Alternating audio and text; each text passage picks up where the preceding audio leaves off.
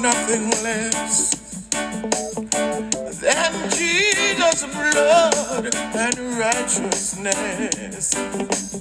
I dare not trust the sweetest frame, but only lean on Jesus' name.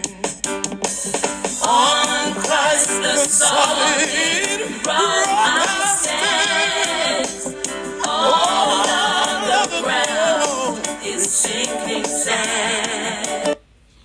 Well, good morning, my sisters and my brothers. Welcome to a new month. We made it through February, and I bless God. He's allowed us to see March 1st, 2023. This morning, I was reading my men's devotion, a men devotion, if you will, uh, 365 daily devotion for men, and I was captured by today's devotion, sharing words of hope.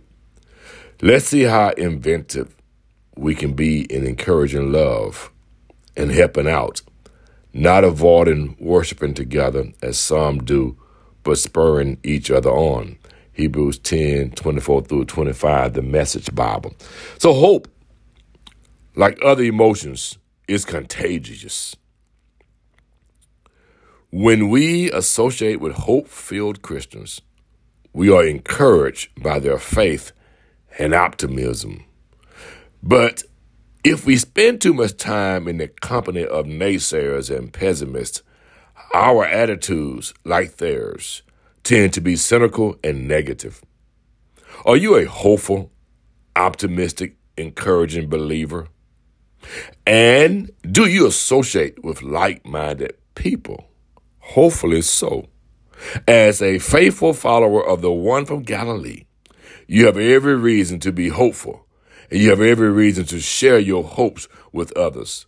So today, look for reasons to celebrate God's endless blessings. And while you're at it, look for people who will join you in the celebration. You'll be better for their company, and they'll be better for yours.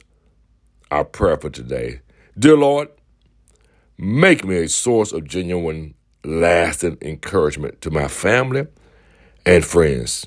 Today, I will celebrate your blessings and I will share your good news with those who cross my path. Let my words and deeds be worthy of your Son, the one who gives me strength and salvation. Amen. Brothers and sisters, remember days and ASAP. Daily acknowledge your Savior. Always stop and pray. The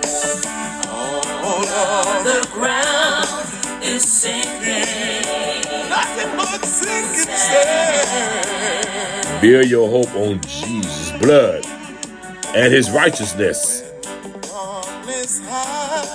His lovely face. I rest in his unchanging grace. Have yourself a blessed Wednesday, my brothers and sisters.